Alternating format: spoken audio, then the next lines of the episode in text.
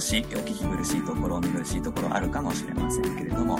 お許しいただければと思います。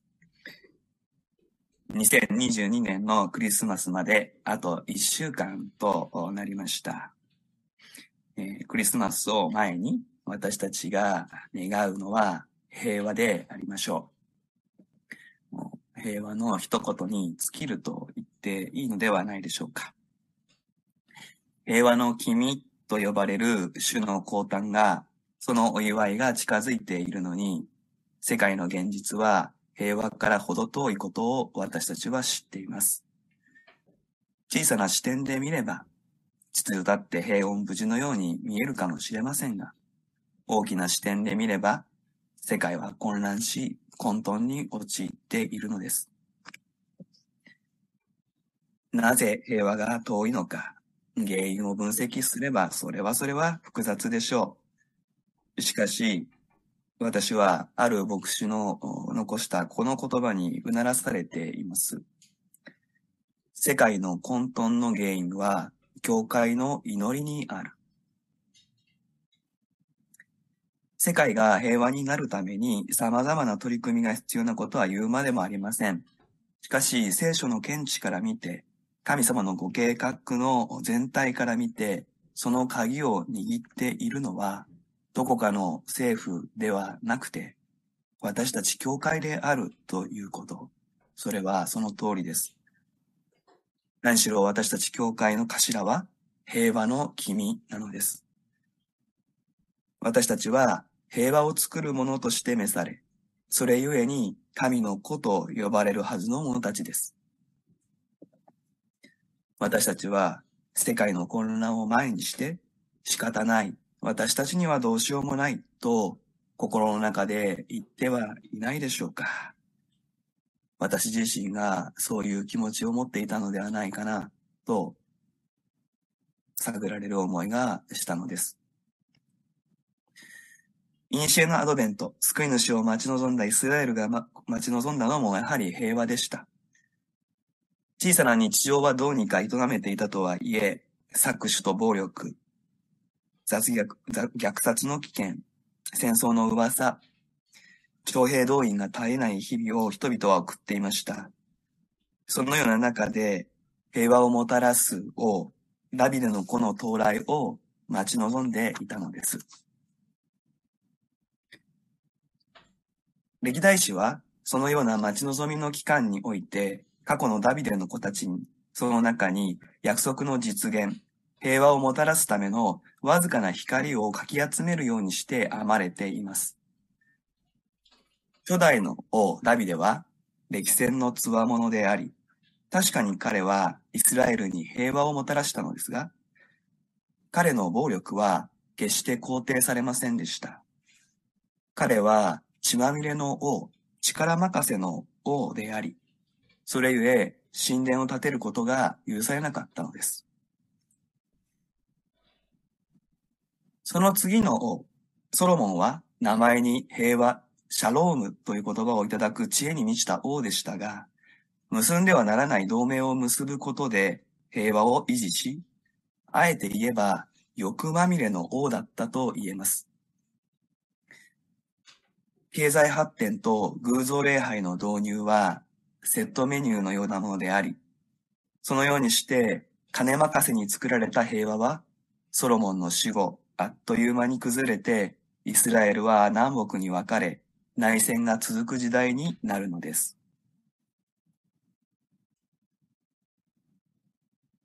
それから四代の代替わりを経て、今私たちに開かれているヨシャファテ王の時代になります。今お読みいただきました第二歴代史20章に記される戦いとの勝利は、暴力によらず、貢ぎ物を用いた他国との同盟にもよらず、ただ主にのみ信頼し、戦わずして勝つという、実に神の国らしい理想的な戦いだと言えます。そしてここに、平和を待ち望み、平和を作る使命に生きる現代の神の子、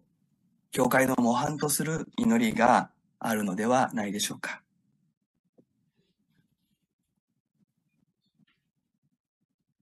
その後のことであったモアブ人とアンモン人、及び彼らに合流した一部のアンモン人がヨシャファテと戦おうとして攻めてきたと始まります。その後のことというのがまず重要なポイントになります。それは17章から19章の出来事を踏まえて20章の出来事があるということです。その要点を挙げるなら2つにまとめられます。結んではならない相手と手を切るということと、国内の教育をしっかりするということです。18章に、ヨシャファテ王が北イスラエルの王アハブと隕石関係を結んだことが記されます。アハブといえば預言者エリアが対決した悪名高い王様で、平然と偶像礼拝をやってのけた王様です。結婚関係を用いて国を安定させようとする。それはソロモンの道であり、歴史の中で繰り返される手段ですが、神の国の方法ではありません。ヨシャフテは手を結ぶべき相手を間違えた結果、命からがら逃げる、逃げ帰る失態を犯します。預言者に叱責されて、彼はこの関係に頼ることをやめます。奇跡的な勝利が与えられるのは、その後のことです。エルサレムを目指して進行してきた敵は、北東のアンモン人、東のモアブ人、そしてセイル山の人々と呼ばれる南のエドム人でした。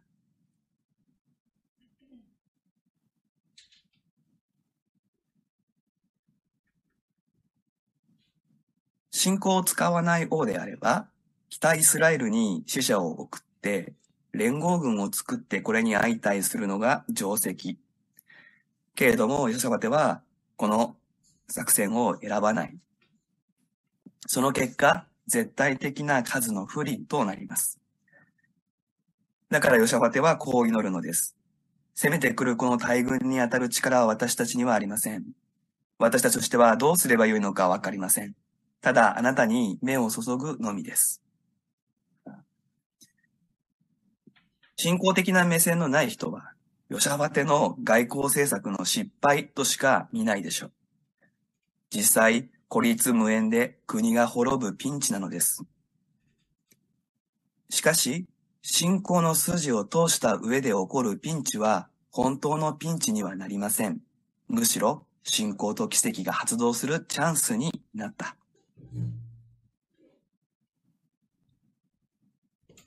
もう一つのことは、17章と19章にサンドイッチ形式で繰り返される、レビ人を国内で活躍させる政策です。この当時のレビ人とは、今で言えば聖書に通じた教師たちであり、裁判官の役目も果たしました。彼らはユダの人々、立法に従った信仰と秩序ある生き方に、人々を導く、そういう役割を果たしました。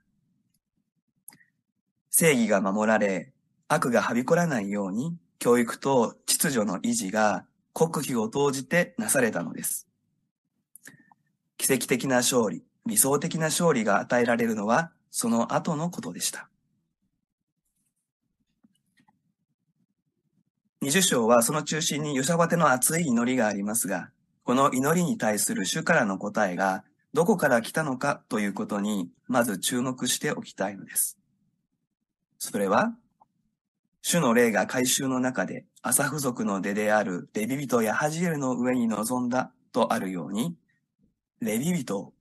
ヤハジエルを通して起こります。そして、その後、勝利の鍵を握る三位体が結成されますが、ケハテの子孫、コラの子孫であるレビ人たちは立ち上がり、大声を上げてイスラエルの神主を賛美したとここでもレビートが活躍していることがわかります。つまり、ヨシャファテが地道に行ってきたレビ人の訓練と登用が神様によって用いられたのです。レビ人は神様の声を聞く耳となり、人々の賛美を導くリーダー役を担いました。先ほど取り上げたヨシャファテの祈りの結び、私たちとしてはどうすればよいのかわかりません。ただ、あなたに目を注ぐのみです。というのは、この17章と19章を踏まえて理解しなくてはなりません。ヨシャファテは何もせずにただ祈ったのではないのです。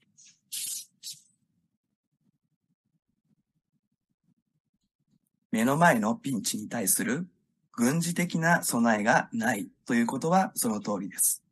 けれども、彼が地道にやってきたことがありました。ですから、ある意味で彼は、ここでその努力に対する報いを受けているとも言えます。レビ人を育て、レビ人によって育てられた国民がいました。このユダの危機的な状況の中で、王室内で北イスラエルに頼ろうと言い出す人はいませんでした。この状況で、なすべきことは、主を求めることだということで、国内は一つ心になっていました。だから人々は、ユシャファテの断食の呼びかけに応え、大人の男性、女性、そして子供たちまで集まって、ヨサファテの祈りに合わせることができたのです。ここまでで私たち教会が神の子供たちが学ぶべきことが十分にあります。私たちも手を結ぶ相手を間違えてはなりません。何に寄りかかっているのか吟味することが必要です。ただ大雑把に言って、日本の教会はこの点でやや有利な状況にあると言えます。というのは、日本のクリスチャンの人口は少ないですから、民主主義社会において権力を持たないからです。いわゆるキリスト教国、クリスチャン人口が多い国は、もっと難しい問題に直面しています。彼らは権力を持つようになります。教会が政治を動かし、自分たちを利する政策を打ってもらえる。しかしそれは、神の国の方法とは言えません。私たちは府中市がキリスト教都市になることを目指していますが、それは教会がこの町で幅を利かせるようになること、権力を持つようになることでは決してありません。そのような誘いは断固として断り続けなくてはいけません。また、教会は大した経済力を持っていないということも良いことだと思います。けれども、金額の規模は別として、お金のあるなしで私たちの安心が左右されているならば、警戒しなくてはなりません。手を結ぶべきはお金ではないからです。そして教会が来たるべき勝利に向けて内側をしっかり整えることの重要性を教えられます。一人一人がレビ人になることを目指すことです。教会が危機に直面したとき、主の御心を聞き分ける耳を持つ人が教会に必要です。また、教会の力は賛美にあります。楽器を奏でることのできる賜物が与えられた人は、それを磨いて捧げ、その家族はその奉仕を支え、一人一人が歌を覚え、響きを合わせられるようにすると、教会は強められます。ピンチの時こそ、力強く歌える群れになること。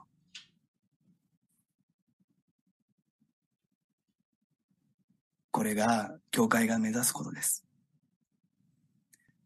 そういう意味で、毎週の礼拝は本番であり、備えであると言えます。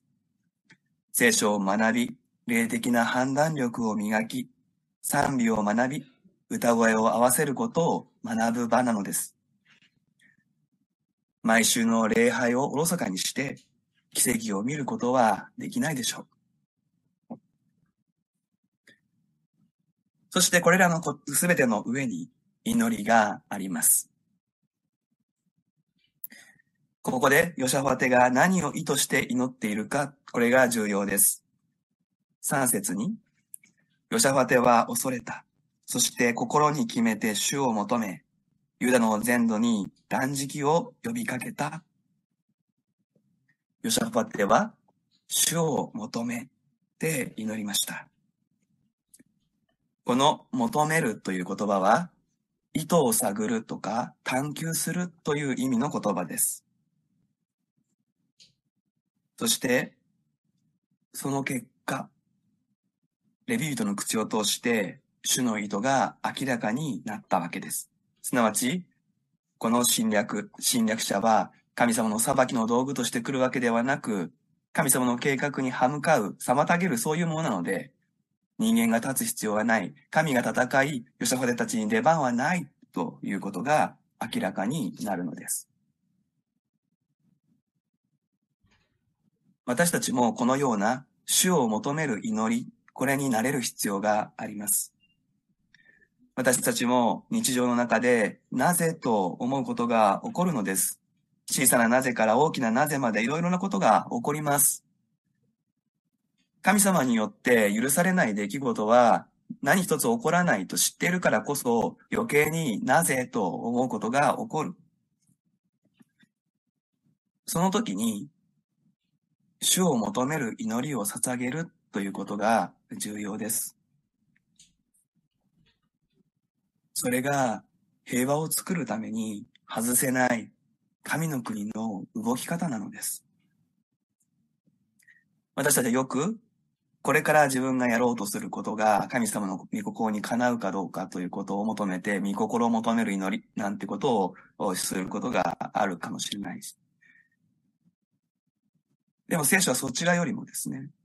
もうすでに起こったことについて、その意図は何なんですか、神様と、神様に迫って求めていく祈りの方を奨励しているんですね。私たちは、起こったことはもう仕方ないなんていうふうに思いがちかもしれない。でも、私たちにとって、なんでというようなことが起こった時にこそ、神様にその意図を尋ねていくことができるのが、神のこの特権なのではないでしょうか。ユシャファテが祈った祈りの中に、私たちも踏むべき主を求める祈りの大事な4要素、これを見ることができます。第一に、神様の主権を認めるというステップです。6節に、私たちの父祖の神主よ、あなたは天におられる神ではありませんかあなたはすべての違法の王国を支配なさる方ではありませんかと、ヨシャファテは祈っています。起こる出来事は、主が掌握しておられるという信号告白が最初のステップです。第二に、神様のご計画の中で自分たちの立ち位置を確認するというステップがあります。7節私たちの神よ、あなたはこの地の住民をあなたの民イスラエルの前から追い払い、とこしえにあなたの友、アブラハムの末にお与えになったのではありませんか？と祈っていますね。これがヨシャファテを代表とするユダとエルサレムの住民にとっての立ち位置です。私たちは別の言葉になるでしょうね。もっと神様に近い。神の子供として、キリストの体の一部として私たちに生かされている。私たちを通して平和を作ろうと神様はしておられる。様々な私たちに任されている役割がありますね。計画がありますね。それを確認する。これが二つ目に必要なステップです。第三に神様との関係が正しい状態にあることを確認するということです。それは悔い改め告白すべき罪があるならば、示されることを求めて、それに備えることです。ヨシャファテはこう祈っていますね。もし裁きの剣、疫病、飢饉などの災いが私たちを襲うなら、私たちはこの宮の前、あなたの見舞いに立ちます。あなたの皆がこの宮にあるからです。そして私たちは苦難の中からあなたに叫びます。あなたは聞いてお許し、お救いくださいます。そう言っていますね。この意味は、私たち今神様との関係正しいですよねっていうことを確認しているわけです。もし不義があるなら、罪があるなら、今ここで、悔い改めますから教えてください。そういうふうに、ヨシャファテは言っているわけです。そして最後の四つ目。現状を訴えて神様の挙動に注目するということです。ヨシャファテの祈りは、ただあなたに目を注ぐのみですというところで結ばれています。これは、祈って終わりではなくて、祈ってからが始まりなんだということを教えています。私たちここをしっかりしなくてはいけません。祈った後、神様が私たちの生活の中で何をするのか、どう語られるのか、アンテナを張るんです。教会の誰かの口を通して語られることもあるでしょう。誰かに相談し祈りながら、パッと神様の見え方がわかることもあるでしょう。聖書を学ぶことで自分の立ち位置の理解が深まり、祈りによって現状が整理され、その上で神様に注目するならば、主を求める祈りには必ず答えがあります。この答えが与えられたなら、もう戦いは終わりです。これが祈ったらすでに得たと確信しなさいと言われている世界です。あとはもう勝利を手にするだけですから、ことが具体的にどう運ぶか、それがわからなくても賛美することができるのです。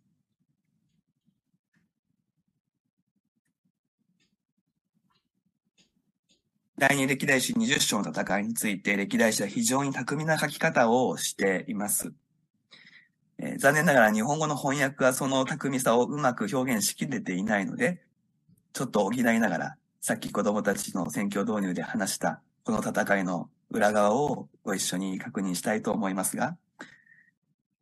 まず2節に人々は来て、ヨシャファテに次のように告げた海の向こうのアラムから大軍があなたに向かって攻めてきましたとありました。えー、ここには実は嘘が入っているわけですね。海の向こうのアラムという情報は嘘なんです。実際はアンモン人、モアブ人、そしてエドム人の連合軍。この情報を持ってきた人々というのはじゃあ誰なのかというと、おそらくエドム人なんです。というのは、ヨシャファテ王の時代、エドム人はユダの属国だったんです。なので、信用されてエルサレムに報告をしたわけですね。しかし、この偽の情報からもう戦は始まっていたと言えます。先ほど地図で見ました。アラムといえば北方にある一大勢力です。連合軍とはわけが違うわけです。連合軍は付け焼き場ですが、一枚岩でやってくるアラムが本当にエンゲディまで来ていたら、もうピンチ中のピンチですね。もっとも、ヨシャファテは、この偽の情報に踊らされなかった。彼は、ところが今、アンモン人、モアブ人、及びセイル山の人々をご覧くださいと祈っていますね。おそらく石膏部隊を使わして調査をしたのでしょう。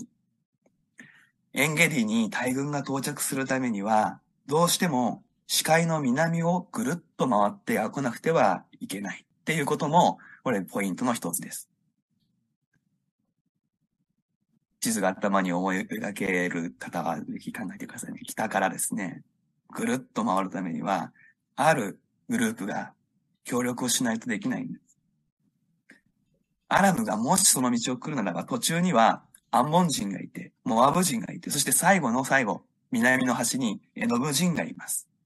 その協力を得なくては、ここを回ってくることはできないんですね。調べてみれば、アラムの影はなかった。そして、アンモン人がこの戦の発起人だということが見えてきます。そしてその中で、一番厄介なのは誰かというと、エドム人です。セイル山の住民の裏切りが問題です。さっきも言いました。エドム人はユダの仲間だったからです。彼らがユダに忠誠を尽くせば、アンモン人とモアブ人は入ってくることができなかった。それがヨシャファテの祈りの背景にある事情です。けれども、最終的にこの戦いは、このセイル山の住民、エノブ人の中で、ユダ側につく人たちがいたということで決着します。22節主は伏兵を設けて、ユダに攻めてきたアンモン人、モアブ人、セールの人々を襲わせたので、彼らは打ち負かされたとあります。えですが、ここはちょっと表現というかですね、翻訳がかもう別の翻訳が可能でして、主は伏兵を設けて、アンモン人、モアブ人を襲わせたので、彼らは打ち負かされた。それは、ユダについていたセイル山の住民だった。こういうふうに訳すことができるんです。そしてこれがああの正しいと確信しています。つまりですね、エノブ人の全員がこの連合軍に賛成したわけじゃなかったということです。一部のエドム人は、その連合軍に協力しないで、これをかき乱そうとして、そしてそうすることによって、ユダに恩を売ろうというふうに考えたのではないでしょうか。このまとまりのなさが、裏切りの裏切りを招き、この軍は潰し合い、自滅したわけです。これは戦いの歴史でよく起こることです。しかし、信仰者の目はそこに主の支配を見ました。主を知らない人々の政治的、軍事的思惑を超えて、主が見手を動かしておられることを歴代史は証しするのです。それはヨシャファテが主を求めて祈ったからこそ見える世界でした。神様は伏兵を用意していました。それは神様を知らない人々の思惑を用いてです。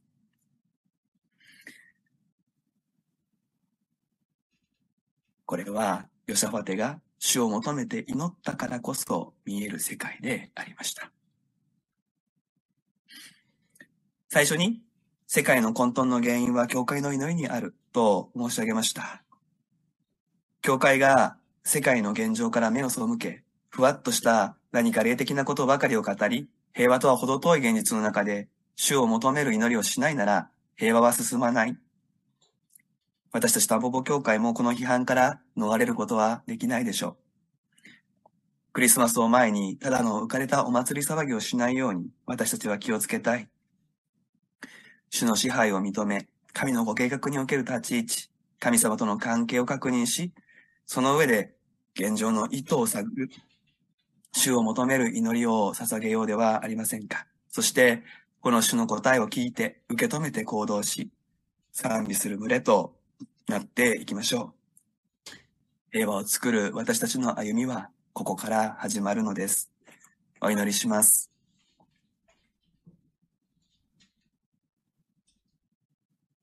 平和の君としてお生まれくださった私たちのイエス・キリストの神様。